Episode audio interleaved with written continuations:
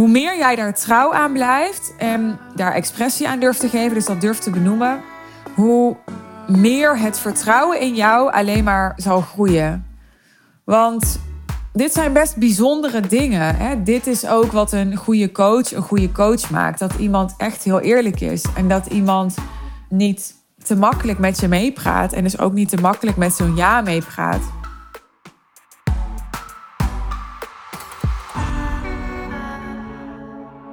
In deze aflevering gaat het over stikstrategieën.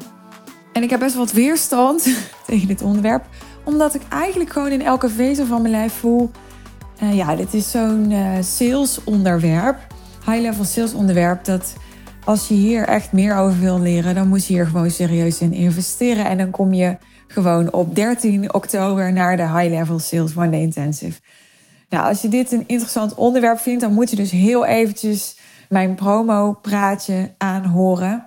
Waar ik dit keer mee ga beginnen, omdat ik um, het echt, echt heel belangrijk vind dat je hierbij bent als je heel bewust deze podcastaflevering hebt aangeklikt. 13 oktober dus, de High Level Sales One Day Intensive.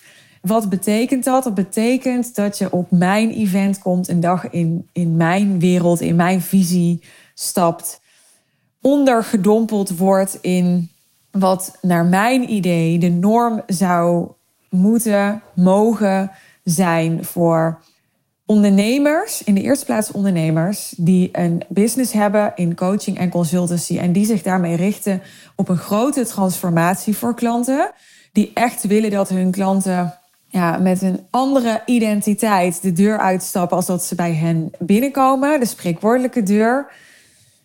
En die ja, daar impact mee willen maken, om nog maar eens zo'n clichéwoord erin te gooien, die daar ambitieus in zijn, die daar groots in denken ik wil echt ondernemers daar die al groots denken. Dus kom niet zozeer bij mij als je denkt, nou, ik wil even groter leren denken. Nee, je denkt al groot. Maar je bent nu vooral op zoek naar hoe kan ik het zo doen dat ik het ook waar maak, dat grootste denken. Dat ik die, die plannen, die ambities, die dromen ook realiseer. Zonder dat ik helemaal uh, verzuip in het apparaat dat ik heb gecreëerd met mijn business. Dus zonder dat ik verzuip in veel volume, heel veel klanten, heel veel team, heel veel marketing, heel veel complexiteit. Dus hoe ga ik nou zo simpel mogelijk een business, ja, niet bouwen, want die heb je al, maar een nieuw businessniveau bereiken door die 1 miljoen euro omzet per jaar heen breken, bijvoorbeeld. Terwijl ik het ook simpel en ontspannen en lekker gefocust overzichtelijk hou. Nou, dat is echt mijn specialiteit. Dat is waar ik op, op kik om je daarmee te helpen. Dat is ook wat ik doe elke dag met mijn klanten. En wat heeft high-level sales daar dan mee te maken? Want je denkt misschien, ik hoor nu helemaal nog niet zoveel sales. Nou, die high-level sales vaardigheden, die zijn een soort poort die maken dat dit allemaal mogelijk voor je is. Want op het moment dat jij de skills hebt, de vaardigheden hebt om heel goed geld te vragen en ook heel goed geld te ontvangen van klanten voor wie dat passend is, die bereid zijn dat te betalen, die daar ook de resultaten naar halen, dan betekent dat dat je ook in staat bent om hele interessante, goed passende klanten te krijgen, want anders betalen ze je dat geld niet. En dat betekent dat je A, de kwaliteit van je leven instant verhoogt. Want als je meer passende, beter passende klanten krijgt, dan haal je veel meer vervulling, voldoening uit je werk. Ervaar je meer waardering, erkenning, eh, dankbaarheid. Heb je het gevoel dat je business heel erg aligned is. En omdat je zulke goed betalende klanten hebt, heb je er niet zo heel veel nodig. Dus je kunt met relatief minder klanten al, al of toch ook die miljoen euro omzet per jaar draaien. En op die manier heb je een heel simpel en vervullend businessmodel, wat zowel jou dus uh, fantastische kwaliteit van leven kan geven, maar ook het meest optimaal is voor je klant. Ik zie het echt als win-win. Je bent hier al mee bezig. Hè? Je doet dit al. Je bent al gericht op die grote transformatie. Je denkt al groot. Je vraagt ook al echt prima geld. Hè? Je bent daarin niet al te bescheiden. Maar je weet ook, oké, op deze manier ga ik die een miljoen euro nog niet op een relaxte manier halen. Niet op zo'n manier dat ik nog een gevoel van overvloed ervaar. Dus dat ik nog heel winstgevend ben. Dat ik ook nog veel vrijheid, flexibiliteit ervaar in het dagelijks leven. Die high-level sales skills, die gaan dus maken dat je een ander type klant kunt krijgen. Dat je voor een ander type klant aantrekkelijk bent. En dat gaat maken dat je een heel simpel en winstgevend model kunt implementeren. Dus daarom is het interessant voor jou om er 13 oktober bij te zijn. Je profiteert nu nog van het early bird tarief. Dus ga vooral even naar de show notes. Klik die link aan en claim je ticket. Mocht je nog een vraag hebben of een twijfel of een zorg, stuur me gerust even een DM. Dan uh, kan ik je daarmee helpen. Oké, dan nu verder over stikstrategieën. Misschien heb je nog nooit van die term gehoord. Misschien ben je wel mijn klant of ben je al wel eens bij de High Level Sales One Intensive geweest en heb je er mij al wel over gehoord. Hoe dan ook, even een opfrisser, een uitleg. Wat ik bedoel met stikstrategieën zijn manieren. Het klinkt een beetje als een jargonwoord natuurlijk, maar de betekenis is simpel. Het zijn gewoon manieren waarop je klanten aan je bindt, aan je commit en behoudt op het moment dat ze mondeling ja tegen je hebben gezegd in een salesgesprek met je. Dus je doet je aanbod. Eventueel neem je nog wat bezwaren weg of je hebt het daarover met elkaar. Die klant neemt een beslissing, die zegt ja tegen je. Wat kun je vervolgens doen om ervoor te zorgen dat het ook bij een ja blijft? Want je zal niet de eerste zijn uh, ik heb het zelf meegemaakt in bepaalde fases. Uh, mijn klanten maken die fases door. Die er tegenaan lopen dat klanten ja zeggen en dat je dan de volgende dag een e-mail krijgt met... Ja, ik, uh, ik heb het er gisteren nog eens met mijn partner over gehad. Of met mijn zus. Of met van mijn part mijn konijn. En ja, ik ben toch tot de conclusie gekomen dat Hè? Of um, een appje. Of soms zeggen ze: Ja, ik wil het wel doen, maar willen ze toch nog uitstellen? Of nou, op een andere manier krabbelen ze terug. Ik, uh, ik heb er ook wel eens een post over geschreven. En toen noemde ik het, geloof ik, uh, keutel intrekkende klanten. Dus mensen die ja zeggen en dan een keutel intrekken. En ik heb er geen oordeel op, hè, want ik, het klinkt alsof ik het een beetje zo belachelijk maak. Maar ik denk dat het kan ons allemaal gebeuren. Ik bedoel, ik kan ook een beslissing maken en morgen denken: fuck, ik had er echt een nachtje over moeten slapen. En, en ja, waarschijnlijk wordt dat wel minder als ik naar mezelf kijk. Dan, ja, weet je, als je een bedrijf runt, dan ga je in een steeds sneller tempo voortdurend beslissingen maken. Dat wordt een steeds groter onderdeel van mijn rol als leider van het bedrijf om beslissingen te nemen. Dus je wordt daar steeds meer bedreven in. En je weet precies wat je nodig hebt en wat je te doen hebt om dat op een adequate manier te doen. En toch kan je om wat voor reden dan ook natuurlijk later denken: ik weet niet of het de juiste keuze was. En dan kan het soms heel passend zijn om te zeggen: misschien heb ik de foute keuze gemaakt, maar ik heb die keuze gemaakt. Ik blijf daarbij. Weet je wel, ik ben niet iemand die, nou, die dus een keutel intrekt ik ben iemand die, als ik mijn woord geef, dan houd ik me daaraan. Hè, betrouwbaar, reliable. Maar het kan ook zijn dat je denkt: nee, het is gewoon echt niet slim om wat voor dan ook om dit door te zetten. En dat je toch probeert om de ruimte te pakken om zo'n beslissing, zo'n commitment terug te draaien. Het punt wat ik hierover dus wilde maken is: heb er vooral geen oordeel op als dit gebeurt. Heb er dus ook geen oordeel op als dit bij jouw klant gebeurt. Hè? Dus als jouw klant dit doet bij jou, dat helpt al enorm. Want of jij wel of niet een oordeel hebt, je klant voelt dat. Reken maar dat je klant dat voelt. En hoe oordeellozer jij erin kan zitten, hoe scherper, hoe helderder jij opnieuw het gesprek aan kunt gaan met je klant. En kunt achterhalen wat er precies speelt. En hoe veiliger het voor je klant zal voelen om dan helemaal open kaart te spelen. En om dat helemaal open met jou samen te onderzoeken. Dus dat is gelijk um, ja, een eerste strategie. Mensen denken vaak bij strategie dat het heel zakelijk, heel technisch is of zo. Maar een strategie is gewoon een ander woord voor een, een plan, een manier, wat mij betreft. En oordeelloos zijn is natuurlijk niet echt een plan, maar het is wel een soort approach, een soort aanpak, een soort houding. Dus het is wel een tip die ik je mee wil geven. Nou, iets anders wat ik al mijn klanten aanraad, en ik ga hier niet te diep op in, want nogmaals, kom dan op 13 oktober. Daar komt het ongetwijfeld wel weer een keer ter sprake. Of stap gewoon bij me in in de Real Deal. Dat kan natuurlijk ook. Dan leer je ook dit soort dingen via learning by doing.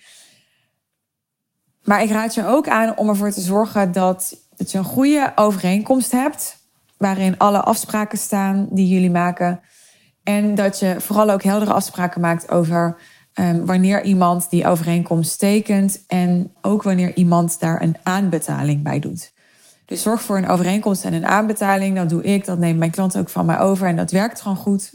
En dat is niet om iemand aan een ketting te leggen of in een wurgcontract te stoppen. Dat is wel om dat commitment dat die ander gegeven heeft te bezegelen. En om die ander ook te helpen om zich aan dat commitment te houden. Het is een soort accountability die je daarmee biedt. En als je echt een heel goed gesprek hebt gevoerd met iemand en iemand zegt wel overwogen ja, en je zorgt ook voor een goed kwalificatieproces, weet je, dan, dan is het eh, praktisch onmogelijk dat het echt, echt, echt nog een heel slim idee is om je vervolgens weer terug te trekken. Want iemand gaat niet zomaar heel impulsief zo'n echt grote investering doen. Vaak denken mensen er echt al wel goed over na voordat ze zo'n call inboeken. Natuurlijk is dat bij de een wat meer dan bij de ander. die customer journey is niet altijd hetzelfde. Maar nogmaals, als jij dan zorgt voor een goed kwalificatieproces, dus je filtert echt je leads. En als je zorgt dat je echt alle uh, fases van het high-level salesgesprek doorloopt. Zoals ik die bijvoorbeeld mijn klanten leer. En als je naar de high-level sales one intensive komt, krijg je ook mijn high-level sales script als bonus. Dus dan krijg je die fases helemaal uitgewerkt op papier. Een soort ja, leidraad. Waar je echt heel veel aan kan hebben om eh, de kwaliteit, het niveau van je salesgesprekken verder te verhogen. Ja, als iemand dan uiteindelijk uh, ja zegt, ja, dan is de kans heel groot dat het dat ook gewoon klopt. En dan help je iemand er dus mee. Dat mag echt jouw mindset zijn om daarbij te blijven. Dat is dus een manier uh, dat je iemand echt op korte termijn ook zwart op wit laat accorderen. Een andere manier is dat als je al voelt als iemand die ja aan jou geeft, dat daar mogelijk toch nog een haakje of een oogje aan zit.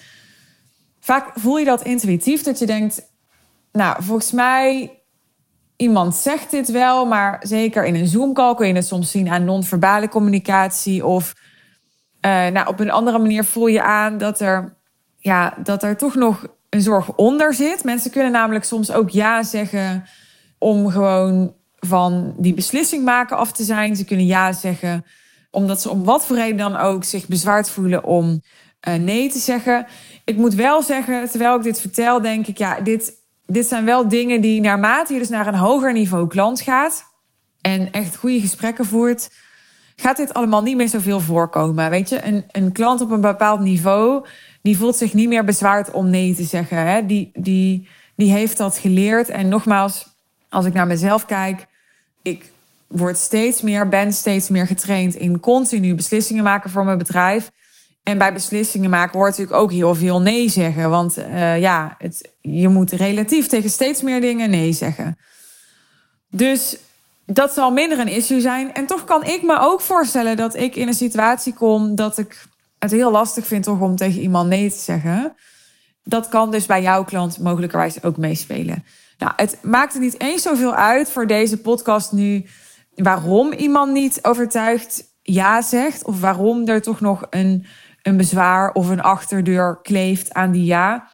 Het gaat er voor nu vooral even om dat hij er is. En dat jij dat ergens aanvoelt. En dat je niet dat gevoel, die gut feeling negeert. Omdat je met je hoofd denkt, ja, maar ze heeft ja gezegd. Maar dat je even ruimte geeft aan dat wat je, wat je waarneemt of wat je ervaart in je lichaam. En dat je dat benoemt, dat je zegt, goh, ik wil toch nog even bij je toetsen. Ja, of dit echt een overtuigende ja is. Want ik voel ergens, nou ja, en dan omschrijf je dat gevoel. Het kan best wel spannend zijn om dit te doen. Want zeker als het een klant is die je heel graag wil binnenhalen, dan ben je natuurlijk al lang blij met die ja. En dan voelt het ergens tegen natuurlijk om dan die ja in twijfel te gaan trekken. Maar reken er maar op dat hoe dichter jij bij jou, jouw authentieke zelf blijft. En hoe dichter jij dus blijft bij wat volgens jou de waarheid is. En er is niet één waarheid, maar je kunt wel, ja, nogmaals, objectief omschrijven wat je waarneemt in je lichaam. En dat is er gewoon. Hè? Daar kan je over discussiëren met jezelf, maar dat is er gewoon. Hoe meer jij daar trouw aan blijft en daar expressie aan durft te geven, dus dat durft te benoemen, hoe meer het vertrouwen in jou alleen maar zal groeien. Want dit zijn best bijzondere dingen. Hè? Dit is ook wat een goede coach een goede coach maakt. Dat iemand echt heel eerlijk is en dat iemand niet te makkelijk met je meepraat en dus ook niet te makkelijk met zo'n ja meepraat, maar dat iemand durf te benoemen wat er is, ook al is dat ongemakkelijk. Hè? En, en dat is vaak wel zo op het moment dat jij voelt als ondernemer. Ja, dat iemand wel ja zegt, maar dat het misschien geen overtuigde ja is, dan is het best ongemakkelijk om daarover te beginnen. Want ja, je kan er van alles bij denken. Je kan denken, ja, uh, wie ben ik om dat nou in twijfel te trekken? En die ander die is blij misschien dat hij een beslissing heeft gemaakt. Dus misschien voelt het wel heel negatief voor jou om dan weer eigenlijk één stap terug te gaan en, ja, en die beslissing soort van te controleren. Maar het feit dat je dat wel doet, daarmee dwing je alleen maar respect af. En dat zijn voor mij echt kenmerken van bijvoorbeeld high-level sales. Dus echt verkopen op hoog niveau. Dat je juist al die nuances en die subtiele gevoelens en signalen en impulsen die er zijn en die je krijgt, dat je die benoemt. En dat je die er laat zijn. En je hoeft ze niet op te blazen, zeker niet. Je hoeft echt niet 80 keer te vragen, weet je het echt zeker? Het gaat vooral om dat je, dat je eerlijk bent naar je eigen gevoel en vervolgens daar eerlijk over bent naar de ander. En natuurlijk doe je dat ook voor jezelf. Natuurlijk doe je dat omdat niemand erop zit te wachten om vervolgens een dag later dus een e-mail te krijgen van iemand die zich terugtrekt. Maar je doet het vooral ook voor die ander. Hè, want hoe mooi is het dat jij in zo'n sales call die ander al kan spiegelen? Hè, want er is ongetwijfeld een belangrijke les voor iemand te leren als iemand ja zegt, terwijl die nog niet helemaal overtuigd is. Dit ligt wel genuanceerd. Sowieso is high-level sales een, een super geavanceerde skill, waar heel veel nuance in zit. Maar dit ligt wel geavanceerd, want het is natuurlijk niet zo dat als iemand niet voor 100% overtuigd is, maar voor 90% overtuigd, dat dat dan niet zou mogen. Als iemand besluit om ja te zeggen en jij zegt ook ja tegen die ander, hè, jij wil het ook, dat is belangrijk, dan is het niet aan jou om er een oordeel op te hebben dat die ander misschien ergens nog wel wat twijfel heeft. Want ja, we doen wel meer dingen in het leven met enige twijfel. want die twijfel kan heel goed door angst gezaaid zijn. En die angst die gaat misschien voorlopig helemaal niet verdwijnen. En dat kan iemand zich heel goed realiseren. En die kan daar desondanks voor kiezen. Om dus toch die keuze te maken met twijfel en al.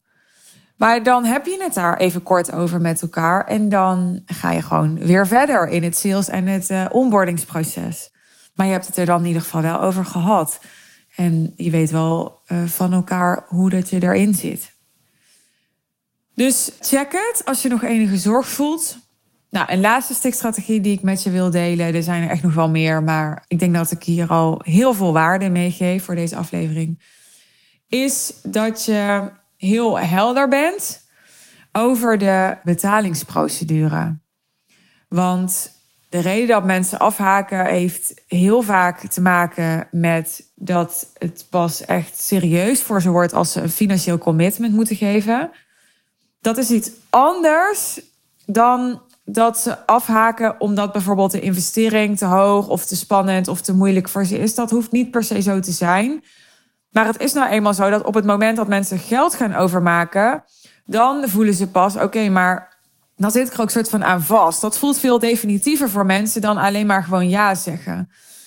Dus heel duidelijk praten over de betalingsprocedure en over wat je daarin van die ander verwacht dat daarmee toets je hoe serieus en gecommitteerd die ander is en hoezeer die ander schrikt van zakelijke afspraken die horen bij de beslissing die iemand zojuist heeft genomen. En ook dat is iets wat je weer echt aan te voelen hebt. Want meestal is het niet zo dat iemand dan zegt: Oh, ik schrik nu heel erg. Maar dat zie je vaak aan iemands blik, of je hoort het aan iemands stem, of je merkt dat iemand opeens stilvalt, of misschien juist eroverheen gaat praten, of misschien gaat iemand heel erg in de weerstand, of gaat hij heel veel vragen over die procedure stellen. Of nou, het kan van alles zijn. Maar als jij coach bent of consultant en je werkt veel met mensen met je doelgroep, dan en je doet dus als ondernemer ook veel high-level sales calls, dan merk je wel van hey, hier zit nog iets. Dus dat is ook een manier om te toetsen of iemand inderdaad gecommitteerd is. Nou, hoe dan ook, welke strategie of strategie je ook toepast, ik hoop sowieso dat, dat ik je met deze aflevering heb kunnen helpen door je weer even wat bewuster te maken over dat dit dus een ding is, überhaupt, die stickstrategie. Want ik merk vaak als ik het er bijvoorbeeld op de High Level Sales One Intensive over heb, dat er echt nog heel veel ondernemers zijn die daar helemaal nooit bij na hebben gedacht. En die gewoon denken, ja, als ik een ja krijg, dan uh, mag ik blij zijn. En als iemand zich de volgende dag terugtrekt, dan heb ik gewoon pech gehad. En dan, uh, ja, dan moet ik gewoon maar even gaan huilen in een hoekje. Alsof er niks is wat zij daaraan kunnen doen. Alsof ze er geen tot heel weinig invloed op hebben. En dat is dus niet zo. Want ik heb zelf gemerkt dat hoe beter ik werd in die stikstrategieën, die je dus lang niet altijd hoeft toe te passen, maar die pas je toe naar gelang je voelt dat het nodig is. Ja, hoe beter ik daarin werd, hoe, hoe minder afhakers. En nu ja, komt het echt nog. Nou ja, ik denk dat we het afgelopen jaar, ja, één keer of zo hebben meegemaakt. Ik heb een keer een podcastaflevering gemaakt waarin ik een salesproces omschreef van onszelf in ons bedrijf waarbij iemand afhaakte. En die is volgens mij van, was volgens mij van vorige zomer. En dat was ook weer de laatste keer. Dus het is wel, denk ik, zo'n jaar geleden of zo dat dat gebeurde. Als het je alsnog gebeurt, ook al pas je die stichtstrategieën toe, ga je daar ook niet over schamen of zo, of je een loser voelen. Want niemand had 100% conversie. Niemand, ook de beste verkoper niet, heeft elke dag een goede dag en is elke dag even scherp. Weet je wel, dus dat soort fuck-ups die heel vaak niet, niet eens per se fuck-ups zijn, maar die ja, die er gewoon bij horen als ondernemer, die, uh, die zijn part of the deal. En uh, ook helemaal goed om, om soms mee te maken, want daar leer je ook heel veel van en het zet je weer op scherp. Dus uh, ja, dat was mijn uh, two cents over ehm, stikstrategieën. Nogmaals, ik hoop dat het interessant voor je was. Mocht je hier nog vragen over hebben, dan zou ik zeggen DM me niet, hè, want dit is echt mijn uh, intellectuele eigendom. Maar kom dus lekker naar die High Level Sales One Intensive. Maar mocht je even willen reageren, ja, maak gerust contact. Vind ik absoluut leuk natuurlijk. Wil je meer van dit soort content? Zorg dan dat je geabonneerd bent op mijn podcastkanaal via iTunes of uh, Spotify kan dat bijvoorbeeld. En als je al een trouwe luisteraar bent en je hebt al heel veel waarde gehaald uit wat ik heb gedeeld hier, dan doe je mij een enorm plezier als je even vijf sterren wilt geven via iTunes of uh, Spotify als je een review wilt achterlaten. Op die manier um, ja, draagt dat weer bij aan wat ik kan doen voor andere ondernemers en um, aan het vertrouwen wat, uh, wat mensen hebben in mijn visie en mijn expertise en mijn content dus. Dankjewel alvast. Ook voor het luisteren weer. Heel graag tot de volgende aflevering.